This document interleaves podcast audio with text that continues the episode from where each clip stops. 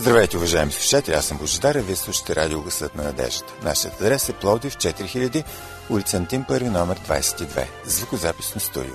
Телефонът, на който може да ни се обажите е 633 533 с код на град Пловдив 032.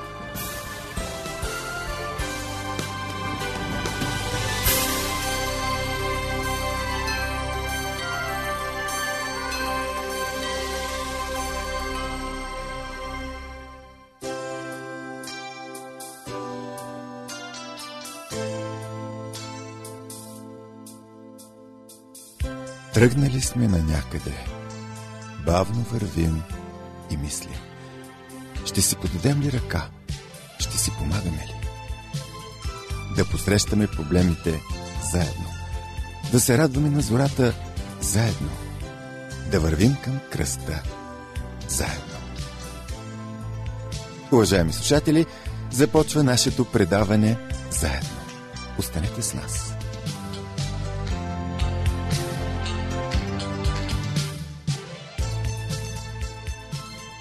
Днес предаването заедно с Ради ще ви представим темата Не позволявайте други да моделират мисленето и идеите ви.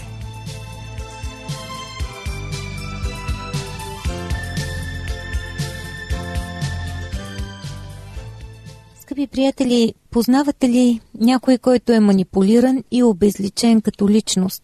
Би било наистина жалко, ако сега в паметта ви изниква нечи образ.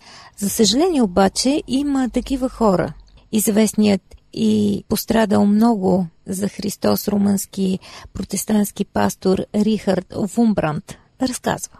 Аз никога няма да забравя моята първа среща с един съветски пленник. Той ми каза, че е инженер, а аз го попитах дали вярва в Бога. Ако той ми беше отговорил с да или не, никой не би го осъдил, защото това е негово лично право да вярва или да не вярва. Но той ме погледна с неразбиращи очи и каза – аз не съм получавал такава заповед да вярвам, но ако ми заповядат, ще вярвам. Сълзи потекоха по бузите ми. Аз чувствах как моето сърце се разкъсва в гърдите ми. Пред мен стоеше един човек с мъртъв разум, който беше загубил най-скъпоценния Божий дар – правото на индивидуалност. Той беше човек с промит мозък, уръдие в ръката на други хора, неспособен да мисли самостоятелно. Колко е ужасно това, да загубиш своята индивидуалност, да действаш само по вношенията на чужди хора, а много мъже и жени днес живеят по този начин, позволявайки на някой друг да управлява и да моделира мисленето им. Всъщност, според статистиката, 95% от хората нямат лични убеждения. Дори и това да не означава, че са напълно манипулирани и обезличени, те просто следват другите, като овце. Стадо, водено от някого. А това наистина е тревожно. Дори много тревожно. Дали вашето християнство е мнение или убеждение, скъпи приятели? Сигурни ли сте в спасението си? Или се страхувате, че можете да пропуснете шанса си? Нека днес да поговорим за светлината, която получаваме от Бога, за различните просветления от Него в живота ни, които са отрешаващо значение за нас. Светлината е нещо чудесно. Ние като хора се нуждаем от нея, за да живеем. Тя е един от факторите, които са задължителни за живота на нашата планета. Но човекът се нуждае от друг вид светлина. Тази на духовното. Светлината, която изяснява важните въпроси, разрешава трудни проблеми. Нея я получаваме от Бог. Четем във второто послание до Коринтияните, 4 глава, 6 стих – Понеже Бог, който е казал на светлината да изгрее из тъмнината, той е който е огрял в сърцата ни, за да се просвети света с познанието на Божията слава в лицето Исус Христово. Същият Бог, който е направил така, че в първия творчески ден светлината да изгрее от тъмнината при сътворението, може да направи така, че небесната светлина да огрее тъмнината в грешните души. Светлината носи живот.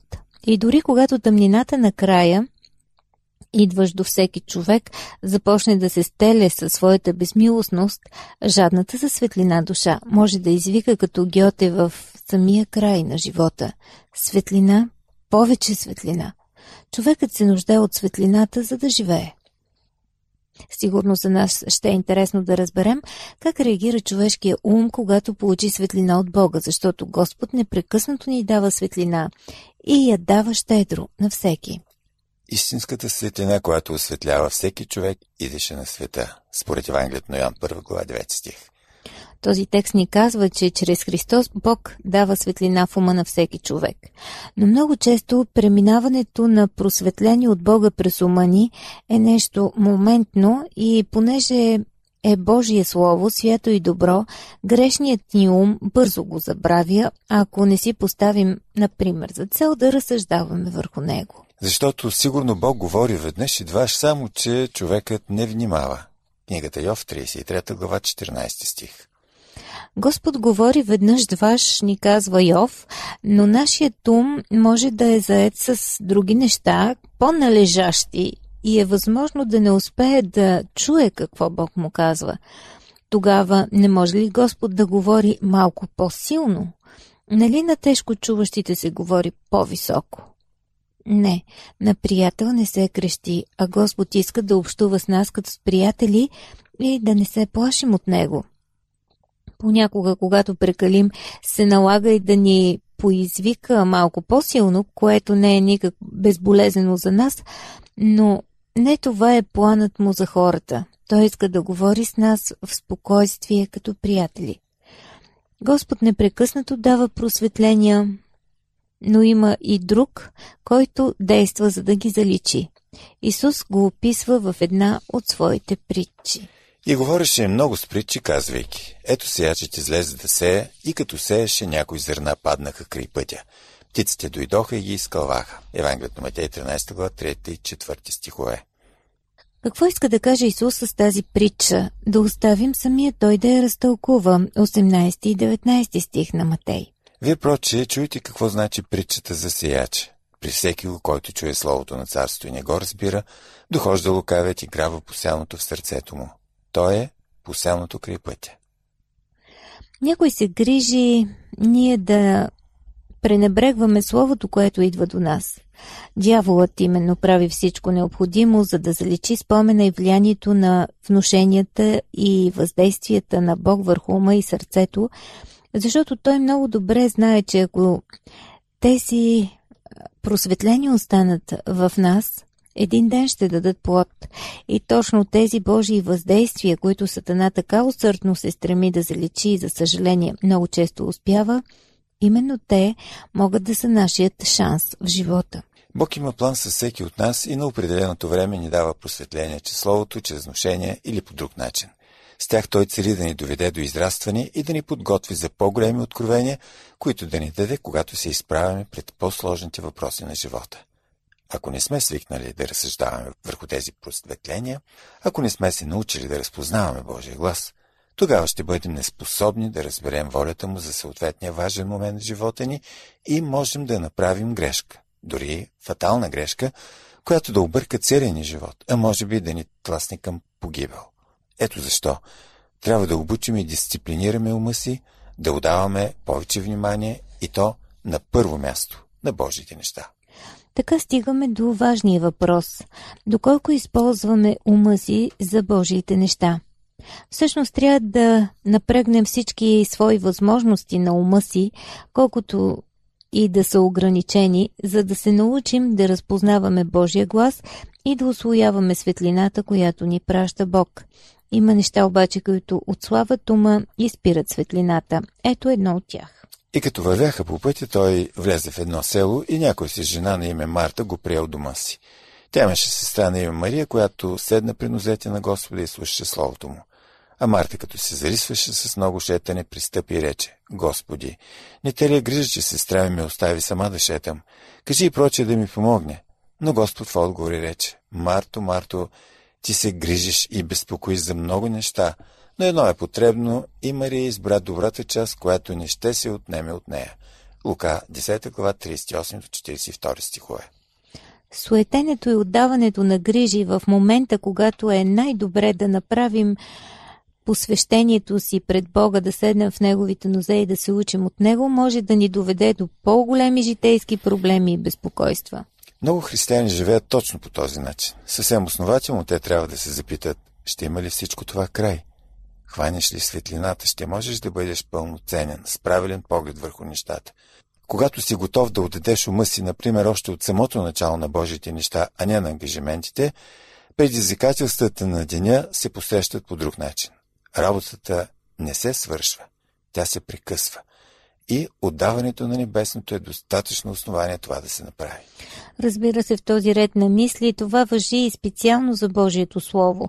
Склони сме да търсим все по-упростеното, това, което е смляно в библейските учения, а Библията всъщност ни призовава към твърда храна. Четем в първото послание на Коринтияните, трета глава, първи до трети стихове. И аз, братя, не можах да говоря на вас като на духовни, но като на плътски, като на младенци в Христос – с мляко ви храних, не с твърда храна, защото още не можехте да го приемете, а и сега още не можете. Понеже до сега сте плъцки, защото докато има между вас завис и разпри, не сте ли плъцки и не постъпвате ли по-човешки? Тук Павел говори за вярващи, които още се нуждаят от мляко, защото не са се научили да отдават вниманието си на небесната светлина, но пък за сметка на това са виртуози в разприте. Такива последователи на Христос все още се нуждаят от мляко. До кога ли вярващите трябва да бъдат схранени с духовно мляко? Не е ли вече време, пита Павел, да преминат на твърда храна?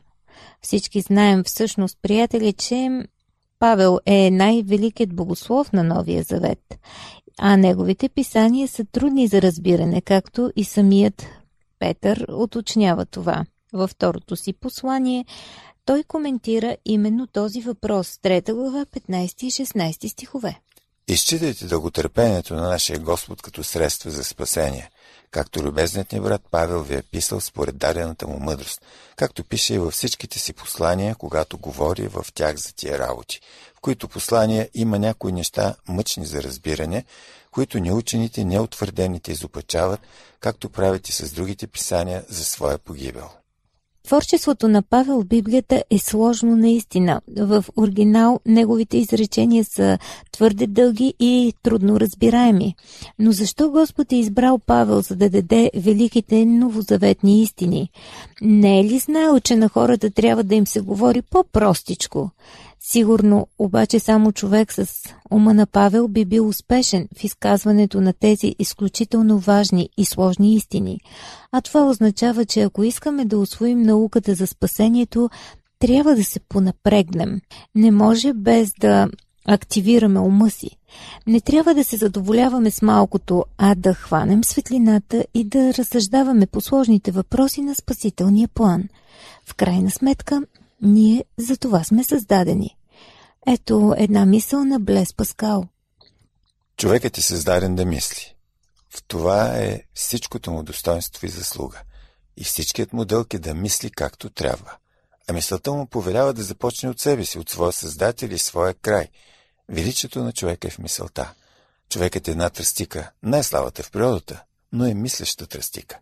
Понякога една капка вода стига за да го убие. Но и когато Вселената го смаже, човек ще бъде по-благороден от това, което го убива, защото знае, че умира, а Вселената не знае над мощието, което има над него. Нека се стремим, проче, да мислим добре. Ето основата на нравствеността.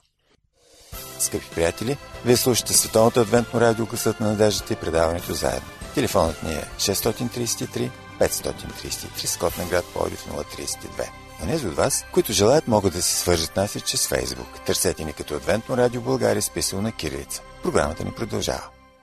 Аз съм тръстика, но мислеща тръстика. Добре, обаче да не стоя само като тръстика. Един от стиховете, които трябва да ни носят сигурност и спокойствие в Бога за спасението ни, е Филипяни 1 глава 6 стих. Като съм уверен именно в това, че оня, който е почнал добро дело във вас, ще го усъвършенства до деня на Исус Христос. Трябва да вярваме, че Бог прави в нас освещение, процес, в който всичко е на мястото си и се осъществява в най-доброто време, нито по-рано, нито по-късно. Господ осветява пътя, който ни е определил Псалом 32, 8 стих. Аз ще те вразумя и ще те науча пътя, по който трябва да ходиш. Ще те съветвам, като върху теб ще бъде окото ми. Господ дава светлина, която трябва да схванем, да насочим с всички усилия ума си към това, което ни се разкрива и да продължаваме да мислим върху него, за да го разберем в пълнота. Точно както и Павел съветва Тимотей във второто си послание, втора глава, седми стих. Размишлявай върху това, което ти казвам и Господ ще ти даде да разбереш всичко. Да разберем истината за нашия живот, това е свързано с сериозни размишления. Едва ли първото хрумване по даден въпрос е достатъчно, за да направим правилен извод и да го приложим в живота си, във всяка една сфера. А още повече за духовната. Трябва да разсъждаваме по въпроса и тогава той ще ни става по-ясен и ще достигнем до отговора. Когато продължително се размишлява над някакъв въпрос, това дава възможност той да отлежи и да се разбере по-добре. А оттам и вземането на правилни решения е по-лесно.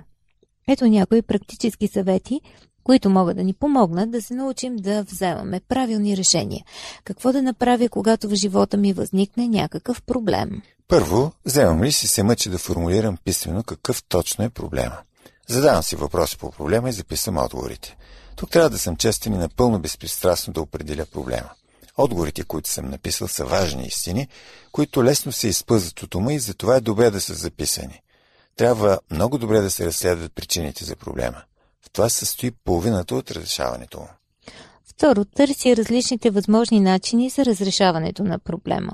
След като съм установила какъв точно е проблема, започвам да търся различни варианти, за да го реша. Мога да формулирам и двете възможни крайности на разрешение, които никога не избирам, и да открия всички начини на разрешение, които стоят между тях. Трето, избирам начин за разрешаването на проблема.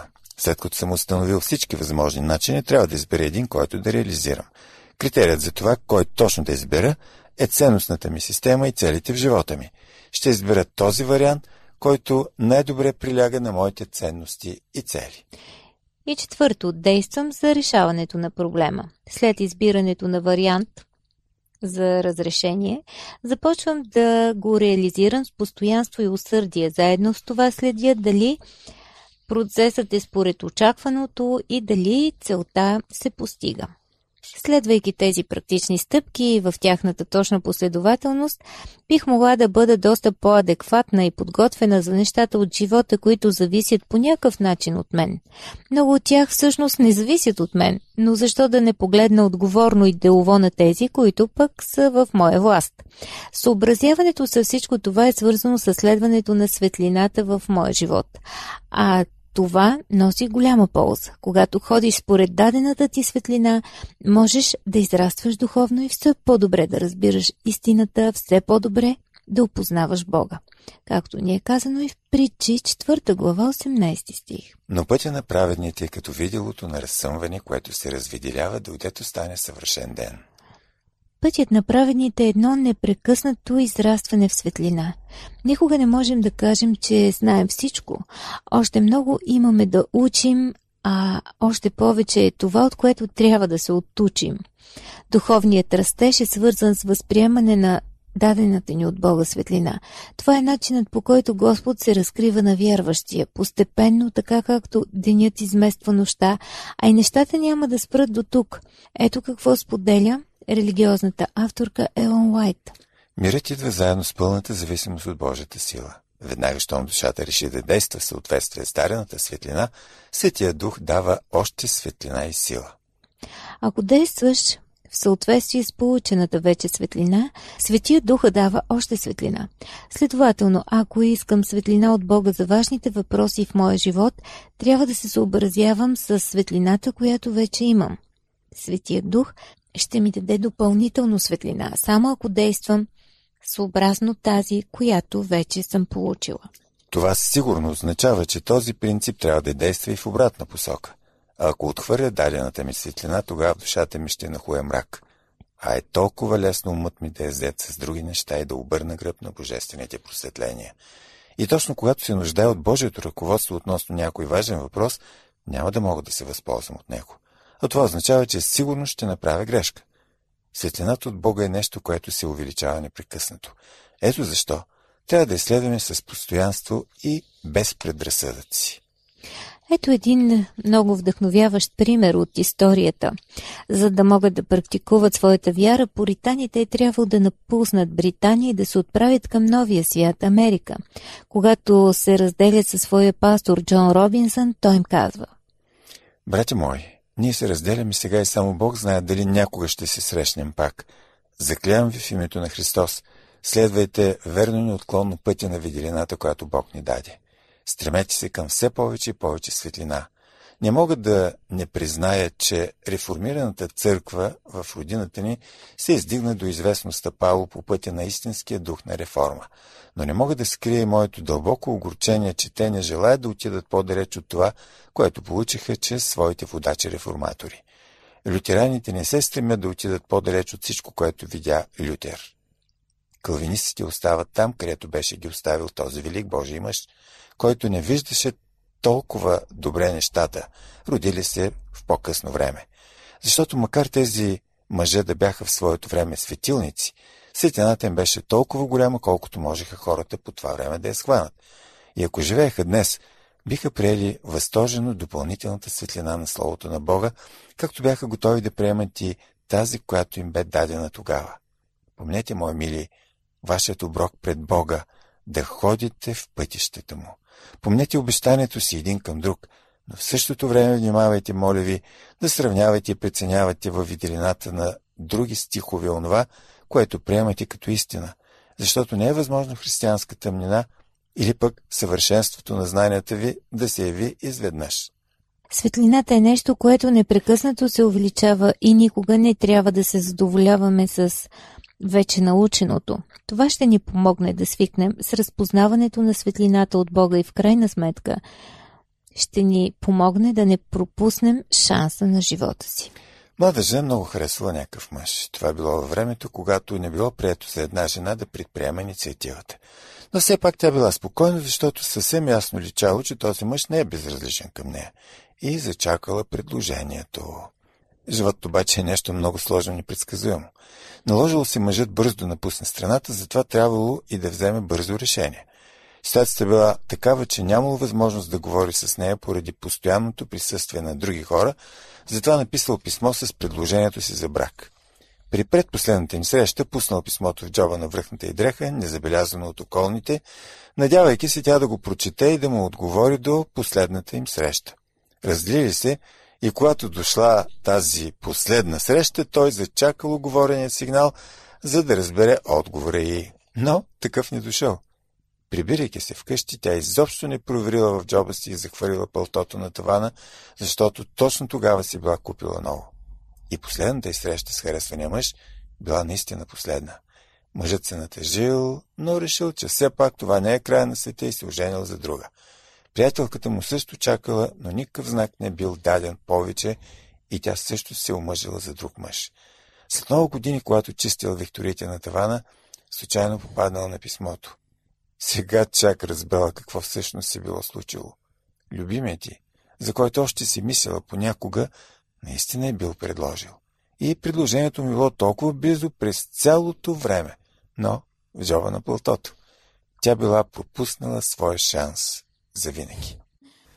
Всъщност това беше един хубав пример, една иллюстрация за това колко страшно може да бъде да пропуснеш шанса на живота си. В случай не толкова страшно, но за нас в смисъла на спасението е точно така страшно, а светлината, която дава Бог в милостта си, може да е най-големият ни шанс. От нас зависи, приятели, дали той ще бъде пропуснат. Ако сме се научили да улавяме светлината, това няма да се случи. Не допускайте някой да ви манипулира и да решава вместо вас.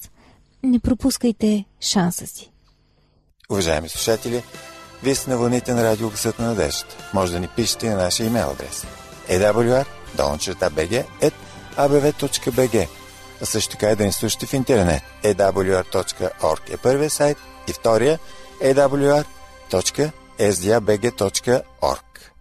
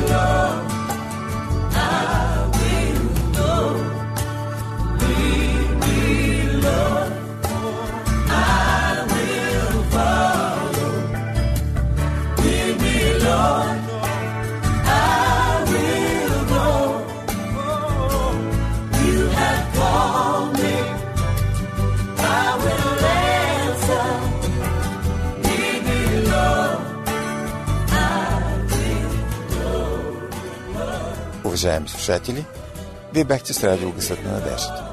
Припомням ви нашия адрес. Пловдив 4000, улица Антим, първи номер 22, звукозаписно студио. Слушайте предаването заедно следващия вторник по същото време на същата частота. До чуване!